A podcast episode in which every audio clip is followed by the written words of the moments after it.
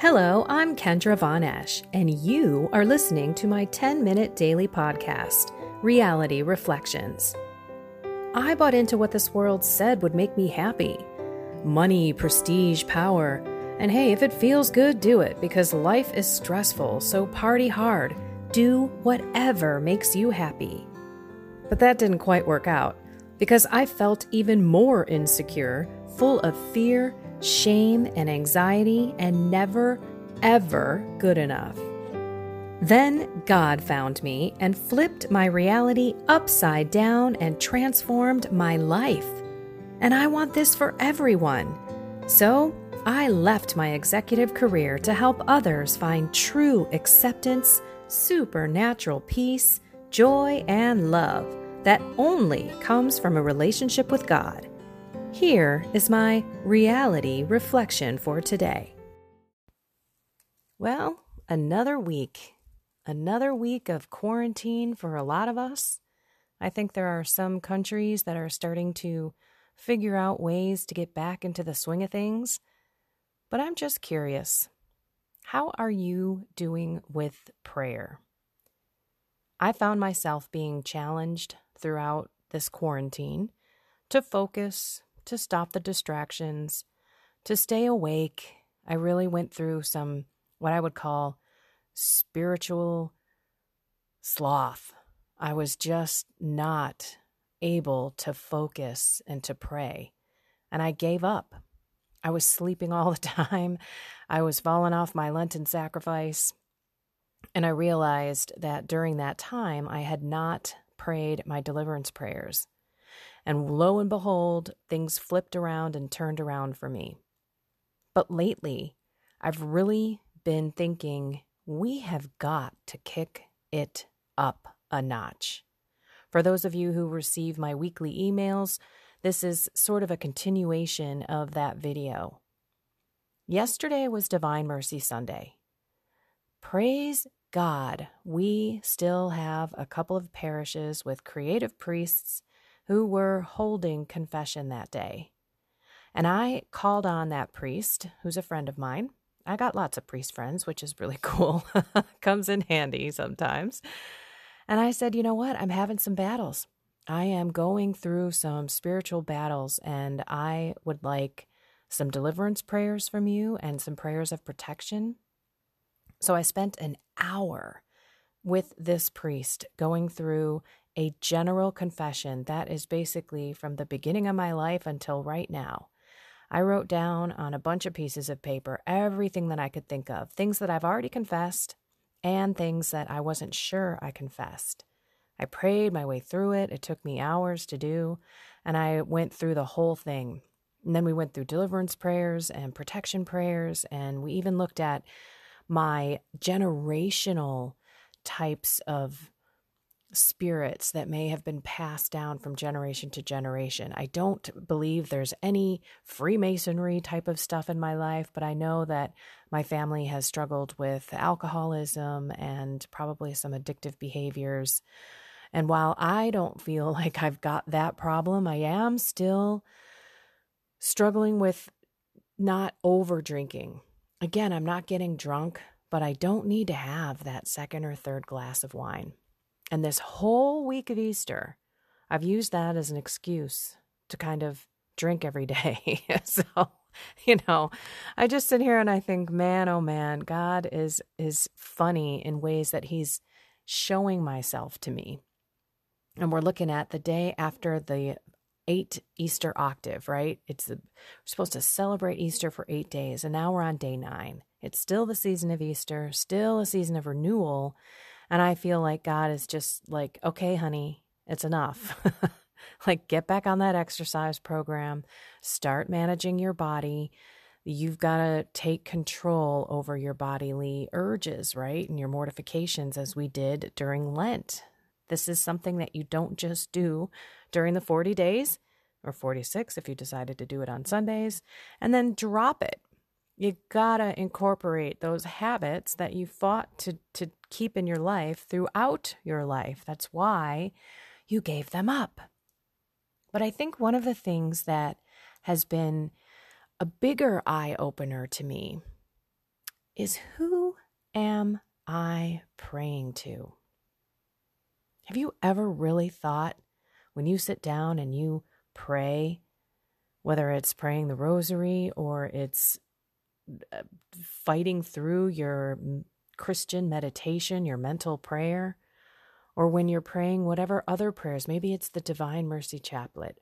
Maybe you also are praying the St. Bridget prayer. Maybe you have other things that you've got on your on your list of things. And yet we're praying to the Almighty God.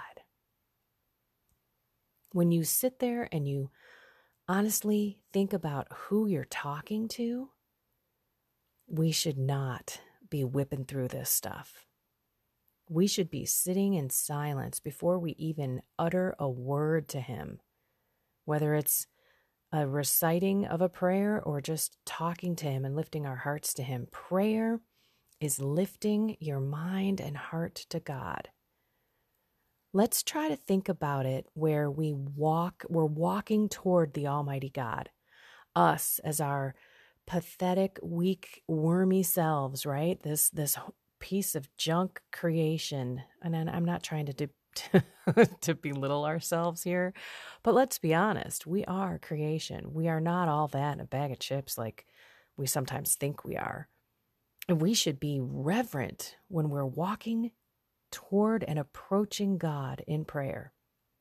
We should be thinking, Oh Lord, I am so not even worthy to, to, to knock on your door, to ask you to give me any of your time. But I'm going to because I know how much you love me. Or really, I don't, right? We don't have a clue how much love He has for us.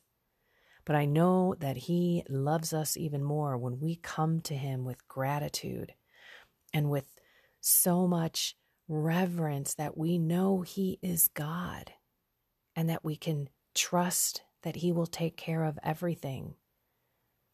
But I think a lot of times we quote unquote pray, but we don't actually know who we're talking to.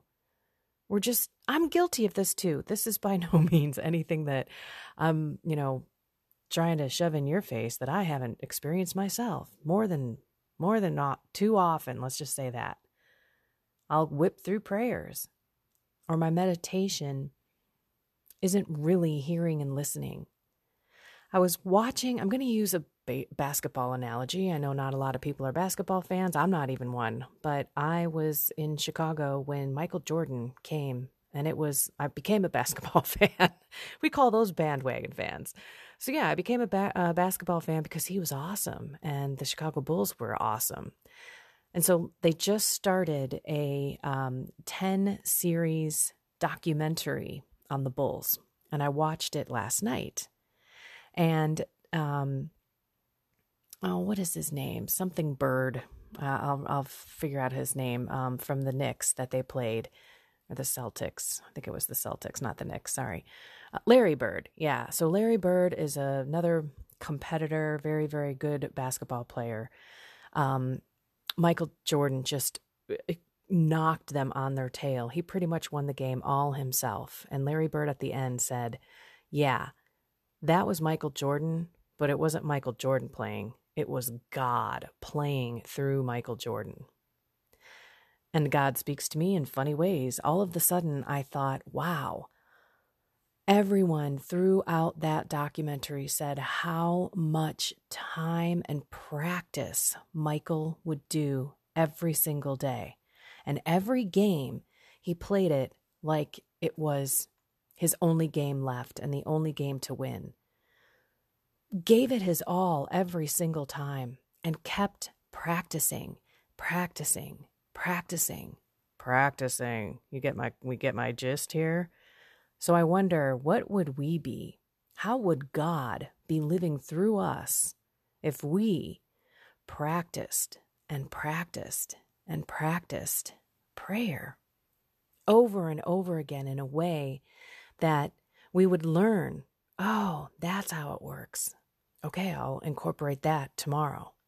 And oh, you learn a new skill, you learn a new way that God's speaking to you, you learn a new approach, maybe what day time of day, I should say, is not working for you. Maybe praying at night isn't the best, so you're going to get up in the morning. Maybe you realized, you know what, lighting a candle and putting myself in this peaceful, calm place instead of trying to pray on my drive into the office or drive wherever isn't quite working. So I look and I say, okay, I'm going to try to approach this as Michael Jordan approached himself to be the best basketball player the world has ever seen. By his peers, his peers are saying this. This man had it all, right? He had the the skills, he had the heart, he had the motivation, he had the leadership, he had it all. And we can too if we practice and we know who we are talking to. Let's try to remember today, as we go through the day, when we call out to God, it's God. And how awesome it is that we even know Him. Let's try to learn throughout our prayer lives, right? That we must practice. We got to kick it up a notch. We got to do more things and commit to being silent so that we can be like Michael Jordan and let God live through us. It, sh- it does take time and dedication. There's no question about it. You cannot hear God's voice if you don't practice mental prayer and meditation. You got to stop the noise. There's no question. So, how? Practice. All right, everyone. Just something to think about. I love you all. Have a blessed and inspired day.